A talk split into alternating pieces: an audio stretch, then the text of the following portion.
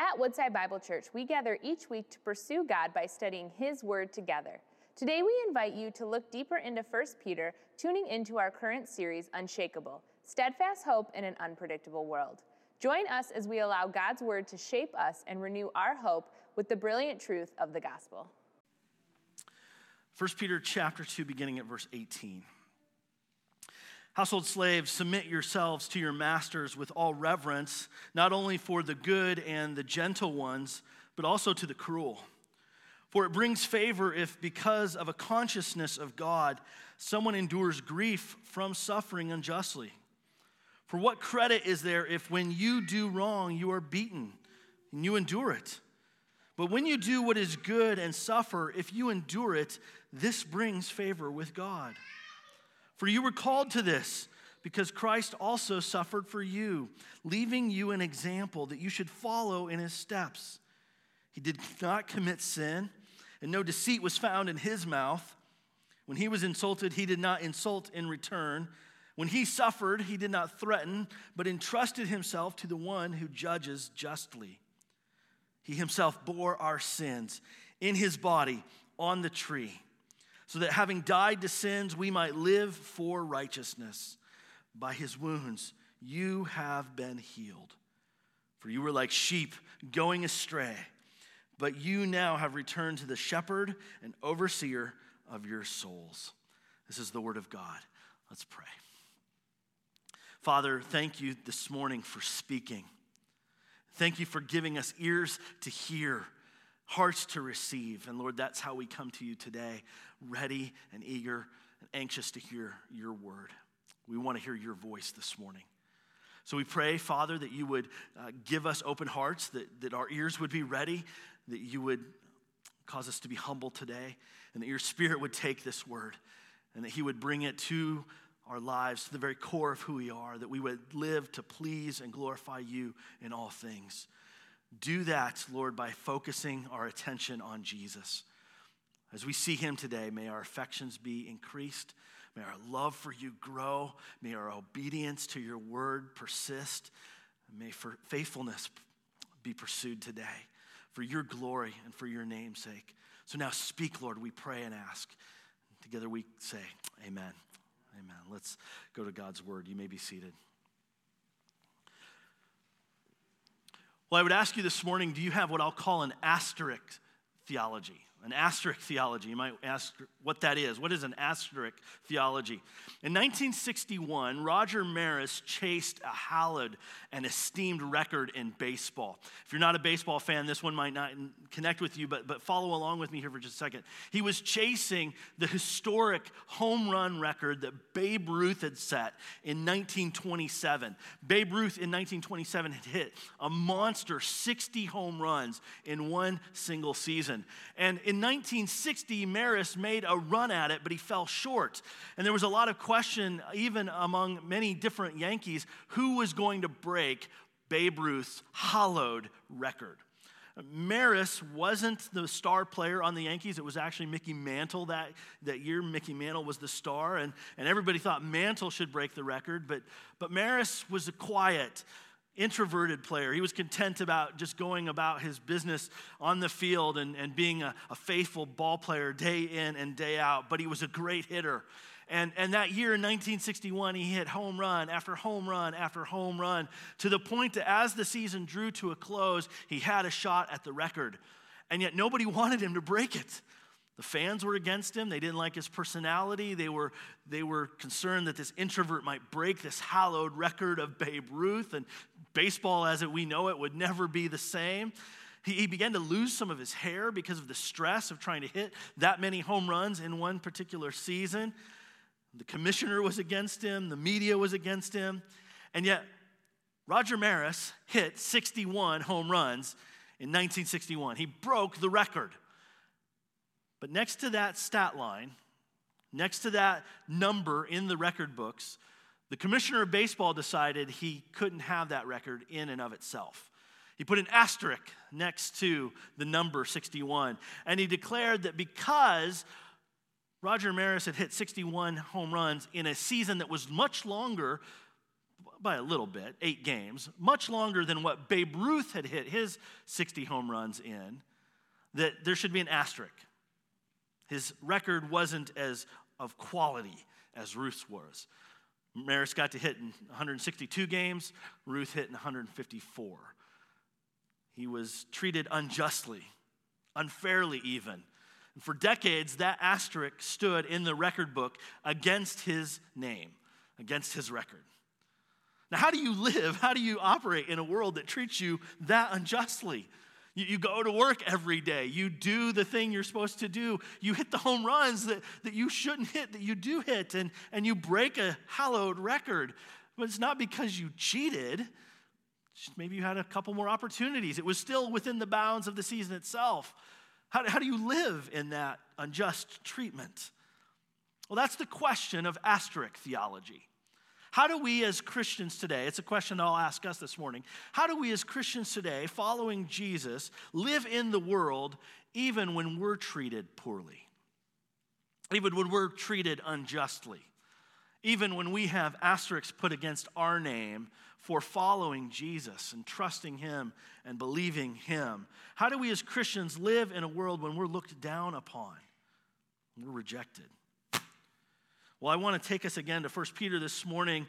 We've been looking at his letter here and in this series called Unshakable, trying to discern what it looks like for us to live in the world and not of the world. To be people of faith in Christ. As, as Peter has declared, we are elect exiles. we are strangers and sojourners in this world. And so, how do we live in the world but not of the world? And in chapter 2, Peter has turned his letter into the body of it to say, here's as followers of Jesus Christ, how we are to live this way. He's spoken about how we are to live with regard to our identity.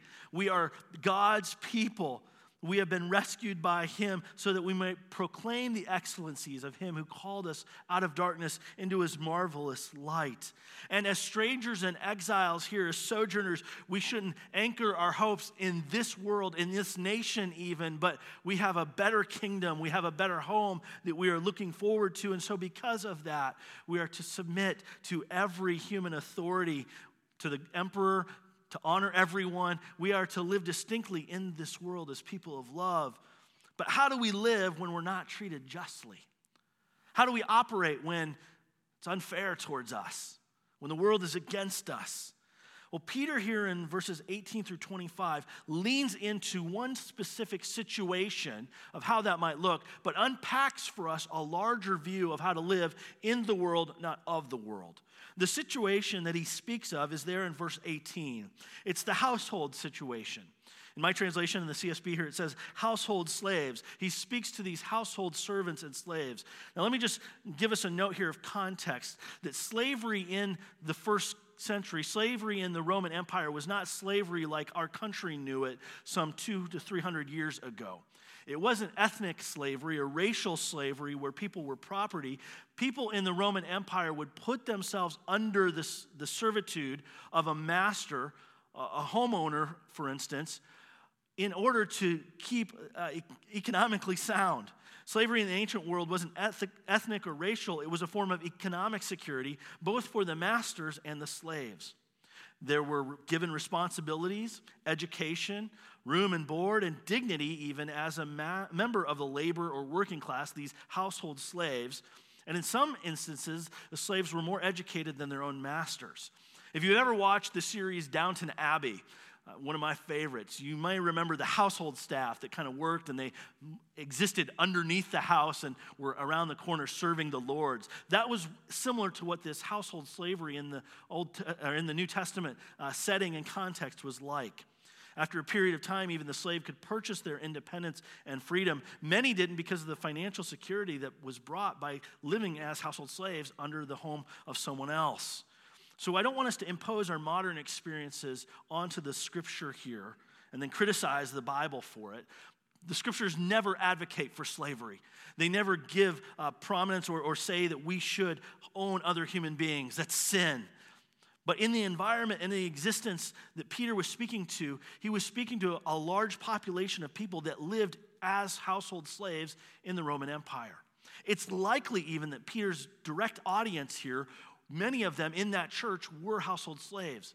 Consider this they had been living as Christians in Rome and then had been deported and kicked out of the city of Rome because of their faith in Jesus Christ. As the emperor decreed, they should be expunged from the city. And so they were deported to far away Asia Minor, modern day Turkey, and these communities there where they had no security, they, they had no stability.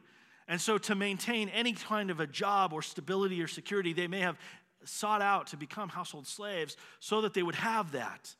And Peter is speaking to their context, to their existence, and saying, I want you to see how you're to live in that. And so he says to them, household slaves, submit to your masters with all reverence, not only to the good and gentle ones, but also to the cruel. He, gives them a way of living. Perhaps we could think of this in terms of our own uh, structures today in our workplaces and our jobs and the marketplace. Consider how you operate and, and live under the authority of your bosses, the, the, uh, the context of your workplace. He says, Submit to your masters with all reverence. Due honor is to be given to those who are in authority above you. And, and Peter makes it clear that there's not a context of, of when you should and shouldn't do this. He says, not only to the good and gentle. So he says, don't just obey or show reverence or honor or respect to your masters if they're nice to you, if they're gentle to you, if they treat you well, if they affirm you and uplift you. But he says, but also to the cruel. The Greek word there is literally the crooked, those who are unjust, those who treat you poorly. He, lays it out for us, even in the way we live and work in our own uh, communities and workplaces today, that we should give reverence and honor to our bosses, to those in authority over us, whether they are good and treat us well and affirm us and encourage us, or whether they are cruel and crooked and horrible towards us.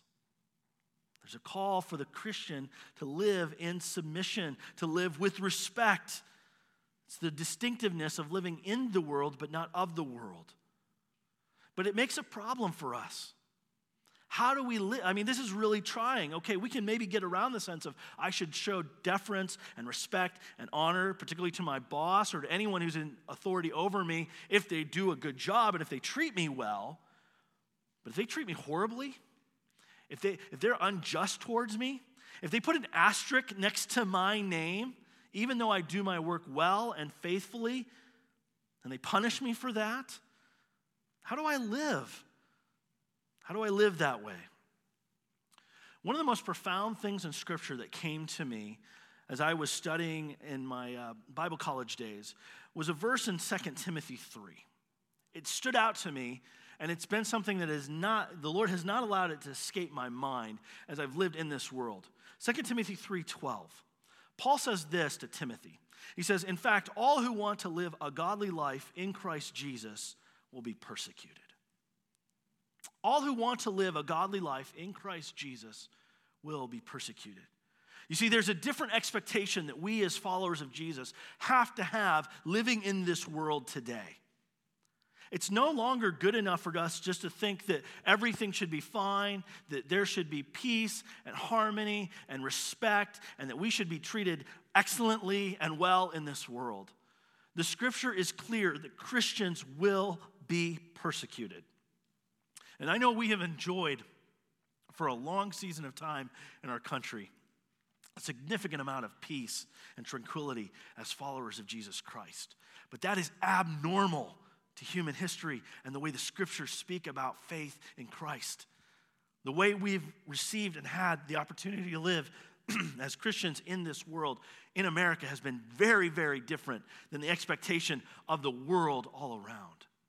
And so, what Paul says to Timothy here is good for us to hear as we think about how Peter instructs us about how to live even under unjust masters.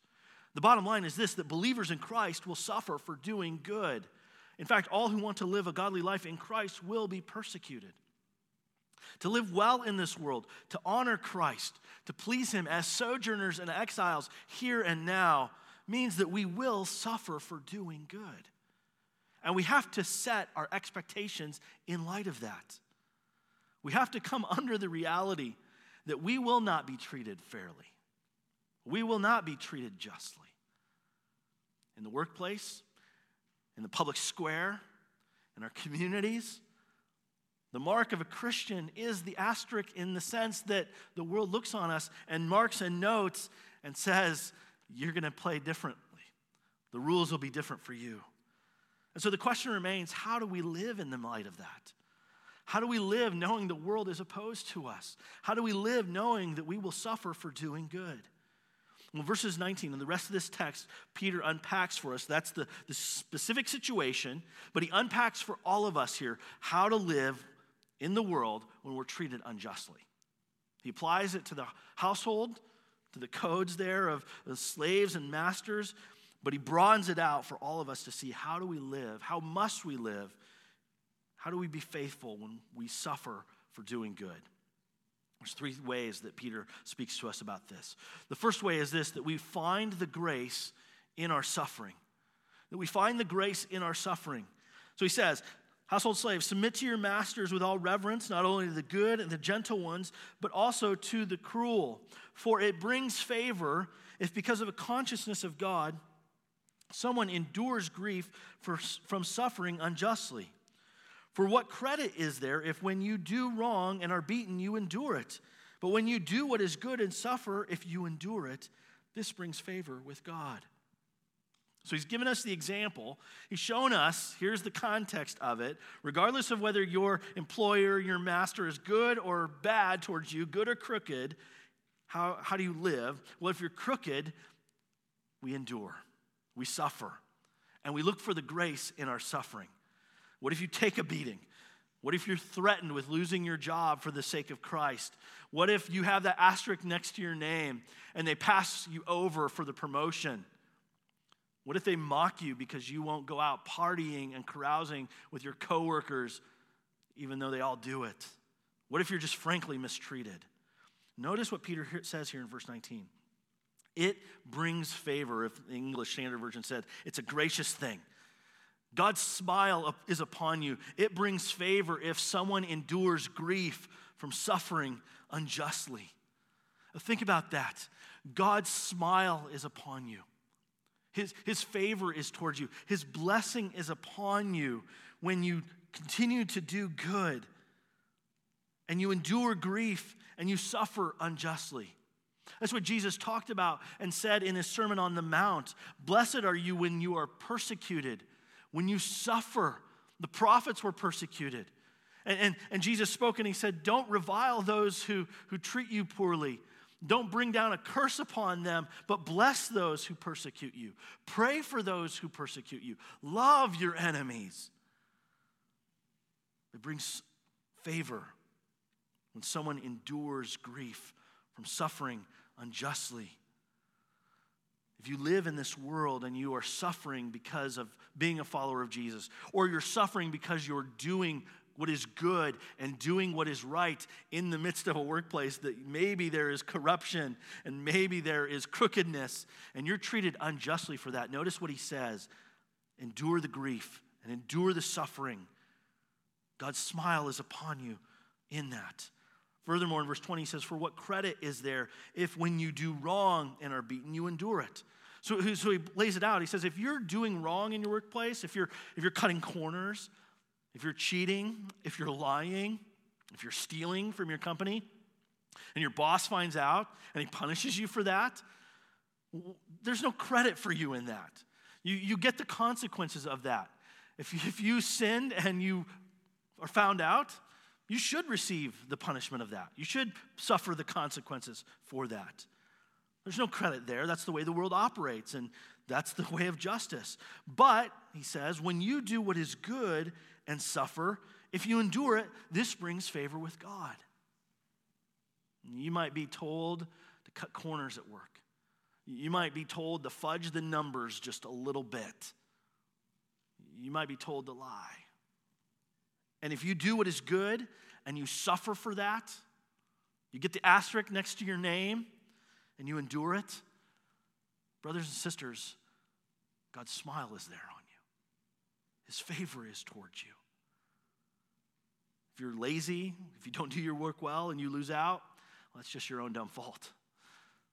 But in doing what is right and enduring the suffering from that, there's God's smile.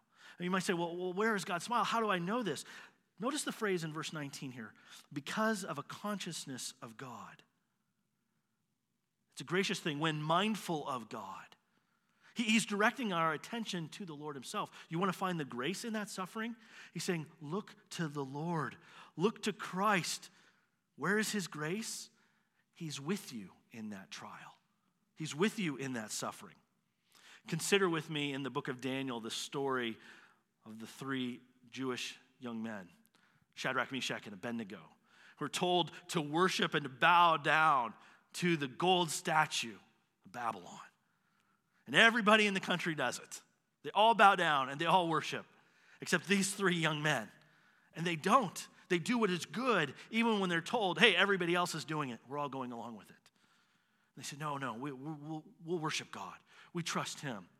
And they're pleaded with. The music will play again. Bow down and worship, and they don't. They don't fall down on their knees and worship. And so the penalty comes. The asterisk is next to their name. These three guys, they've got to go to the fiery furnace. And they say, okay, there they go. Placed in the furnace, they tell the king, even if the Lord doesn't deliver us, we still trust him. It was still right to do that. And there, in the midst of their fiery affliction, literally, stands one with them. They're mindful of the Lord, they were conscious of his presence with them.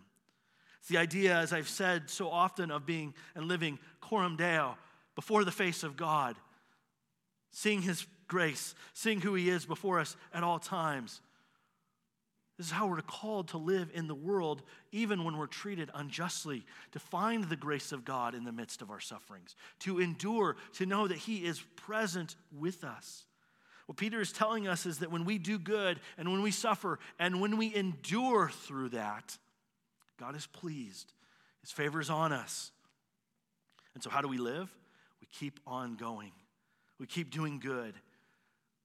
The asterisk may be put against our name, but we suffer in that and we endure and we know God's smile and His pleasure is upon us. His favor is there because we have endured and done what is right. As Christians, we are to do good, to endure, and let God bring justice, to let God make things right, and to let God bless us and show us His grace by His presence with us. Look for the grace, find the grace in the midst of your suffering. It's how we live in the midst of this world. His presence is His grace and His favor for us. But the second step is there for us in verses 21 to 23. It's to follow the ways of Jesus through suffering. We may be treated poorly. We may have the asterisk against our name. We may suffer. We may take the hit. And we may want to retaliate. But look at the pattern of Jesus. This is what Peter says in verse 21. We might raise the question if I suffer and I endure for uh, doing good, what about my rights? What about my place? Peter points out here the reality for Christians that being in this world and not of this world means that we operate in a different way from the world.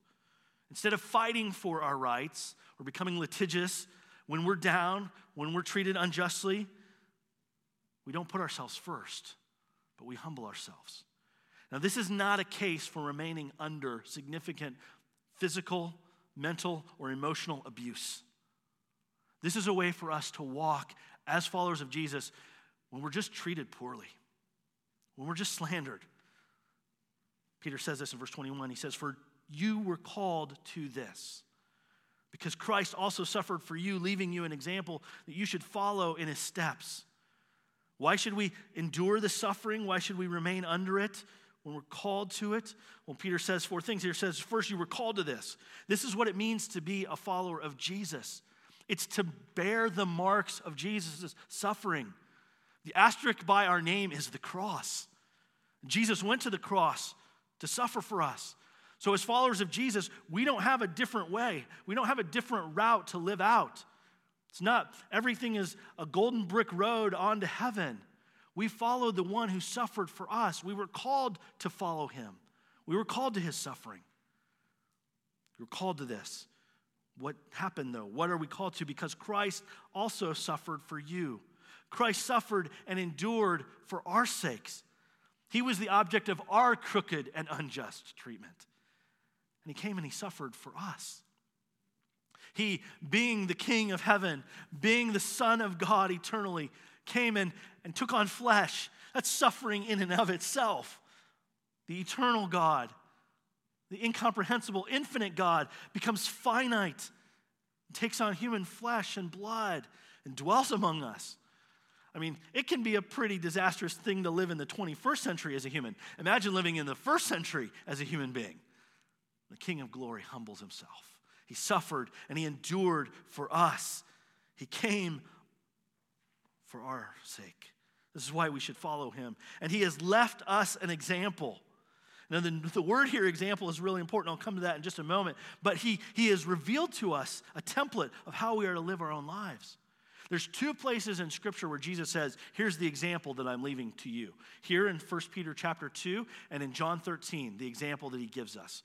The example in John 13 is that Jesus humbles himself, he becomes a servant, and he washes his disciples' feet.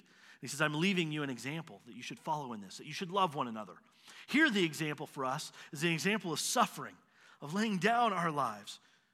His example for us reveals for us how we are to walk. He is the pattern we follow, and that we should walk in his steps, just like Jesus, tracing his footprints in our walk through life. This is the example that's illustrated in verses 22 and 23.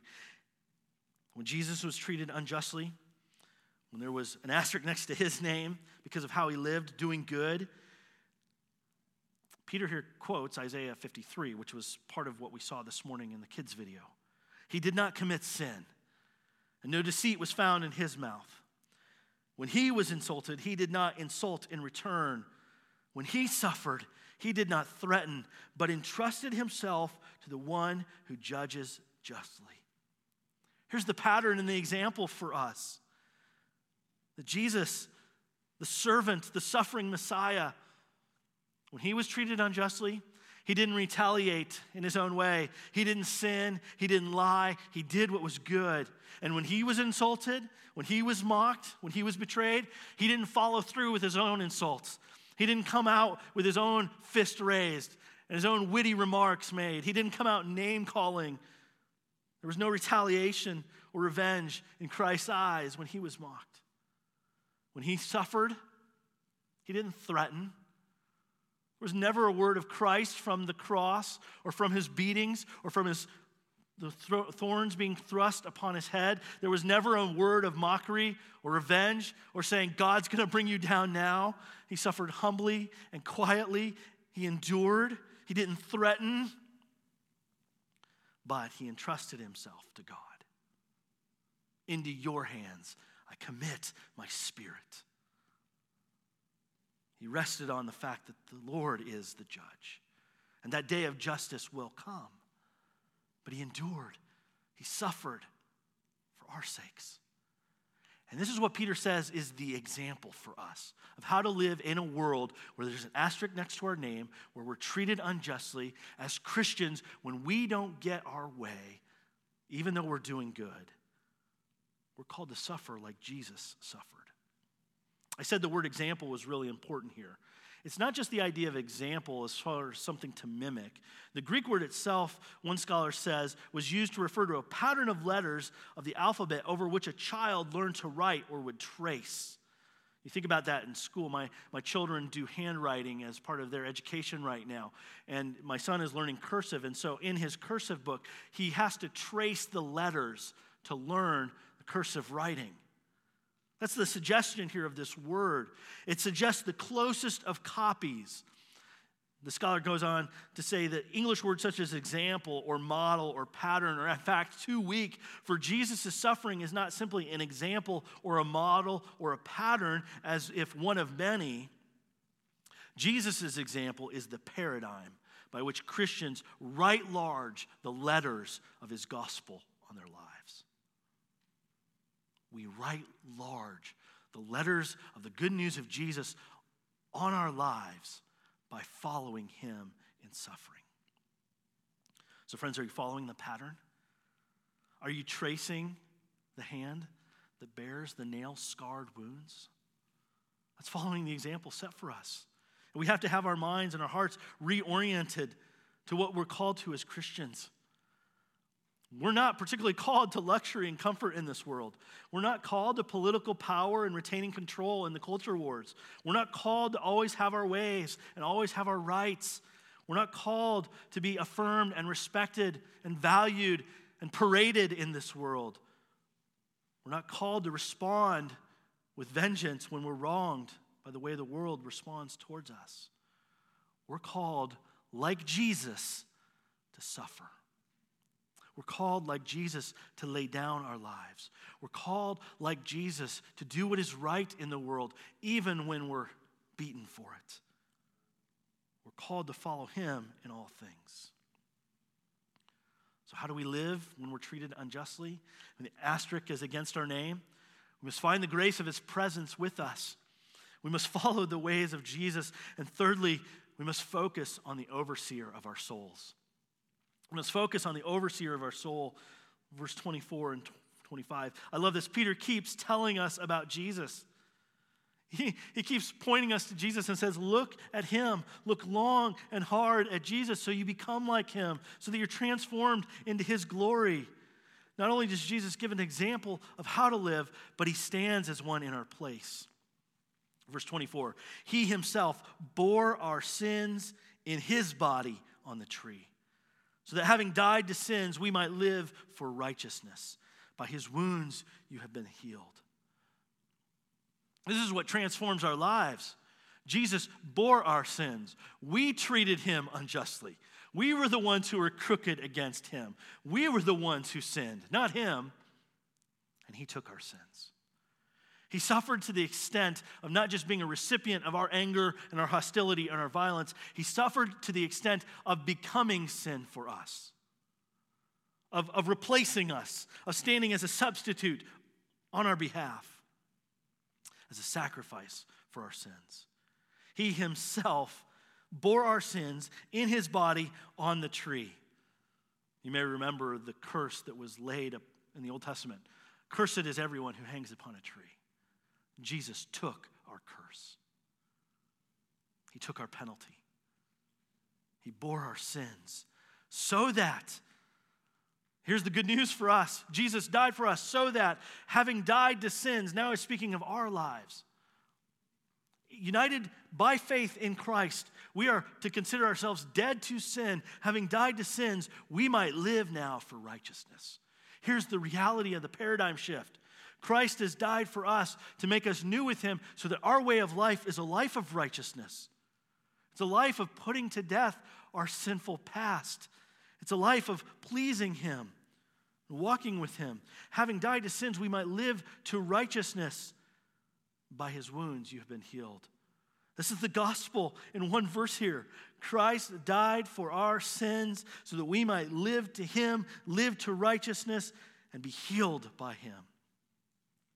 How do we remain faithful? We look at the gospel. We look at the one who has done this for us. Jesus suffered the most unjust death. He suffered and he didn't open his mouth like a sheep led to slaughter, and he died so that we might live to righteousness. I might ask and press in here on this word what is this righteousness that he's speaking of? Well, in the context, it's not just doing good things. In the context, righteousness here is dying, even unjustly, for someone else. Jesus is the definition of righteousness. It's humbling ourselves and laying down our rights and taking the hit, taking the beating for the sake of someone else. What would the world look like today if that was our way of life? What would, what would our community look like if we, as followers of Jesus, laid down ourselves? That we followed the example of Jesus for the sake of others? What if righteousness was defined in our lives, not by the good things we do necessarily, but by the way we follow Jesus in suffering, being reproached and reviled in this world? What would our world look like if we submitted to authorities? We bared one another's burdens, that we took the blows of those against us for the sake of others. It's so sad that we're so me centered me included. I'm so me centered, I don't do this well. But this is where the good news comes home for us. Verse 25 For you were like sheep going astray. Remember Isaiah 53? All you like sheep who've gone astray? Peter's just preaching that passage for us. We're like sheep going astray. We're choosing our own way. We've decided our own direction. We've plotted out our own path. And it's a path to death. It's what we deserve. Christ has died for us, He took our curse. We were like sheep going astray, but now, the good news Christ has come for us. He's brought us back, but now you have returned to the shepherd and overseers of your soul. This is where we are to focus on our Savior. Peter describes him as the shepherd and the overseer of our souls. This is Christ, the one who has taken us from our estrangement, from wandering in this world, doing our own thing, loving our own way, dying our own death, rebelling against God, treating everyone unjustly. He's come and He's died for us and brought us back to Him. He is our shepherd. So get our eyes on Him. He is our overseer. Get our eyes on Him. We can't forget who He is. When Peter uses these phrases, shepherd and overseer, he is speaking about one who is Lord and Savior for us, one who cares for us and shepherds our lives and our hearts, and one as overseer who directs and leads and has authority over our lives. When we come to Jesus, we come to one who is in control, even though the world is out of control. We come to one who is secure and who is secure for us, even when the world is shaken. So we called to focus on him when we're treated unjustly, when we suffer, when we want to get back and we want to fight and we want vindication. Word of God calls us to focus on the shepherd of our souls, focus on the overseer of our souls. Why? Because the scripture tells us for those, for those who love God and are called according to his purposes, you were called to this. He works all things together for the good of those who love him. All things are for his glory and our ultimate good, even the unjust suffering that we might face, even though the name Christian may not be esteemed in our culture any longer, even though we may have the asterisk against our name saying they're that guy, that woman. Skip over them, jump over them. Don't get your focus off of Christ. He's the one who's sovereign and in control for his glory. So, friends, do you have a theology of the asterisk? Are you willing to, to submit, to be treated unjustly, to suffer, all because Christ has done that for you? I call it a theology of the asterisk. It's not really that, it's the theology of the cross, of seeing what Jesus has done for us and following him in that. We can find his grace and his presence with us. We can follow the ways of Jesus. We must focus on him and fix our eyes on him and pursue him well. Let's pray. Jesus, we thank you for what you have done for us and suffering on our behalf and dying in our place and leaving us an example, a model that we might walk in your steps, even when we're treated poorly and unjustly in this world. Help us, Lord, we ask, to be humble, to submit to you, our greatest authority, and to follow in your steps. We thank you for what you've done for us. Grow us in Christ, we pray. Amen. Thank you for joining us as we study God's Word together. We would love to hear how God is moving in your heart and get you connected into the Woodside Bible Church family. Head to woodsidebible.org/connect to introduce yourself to us today.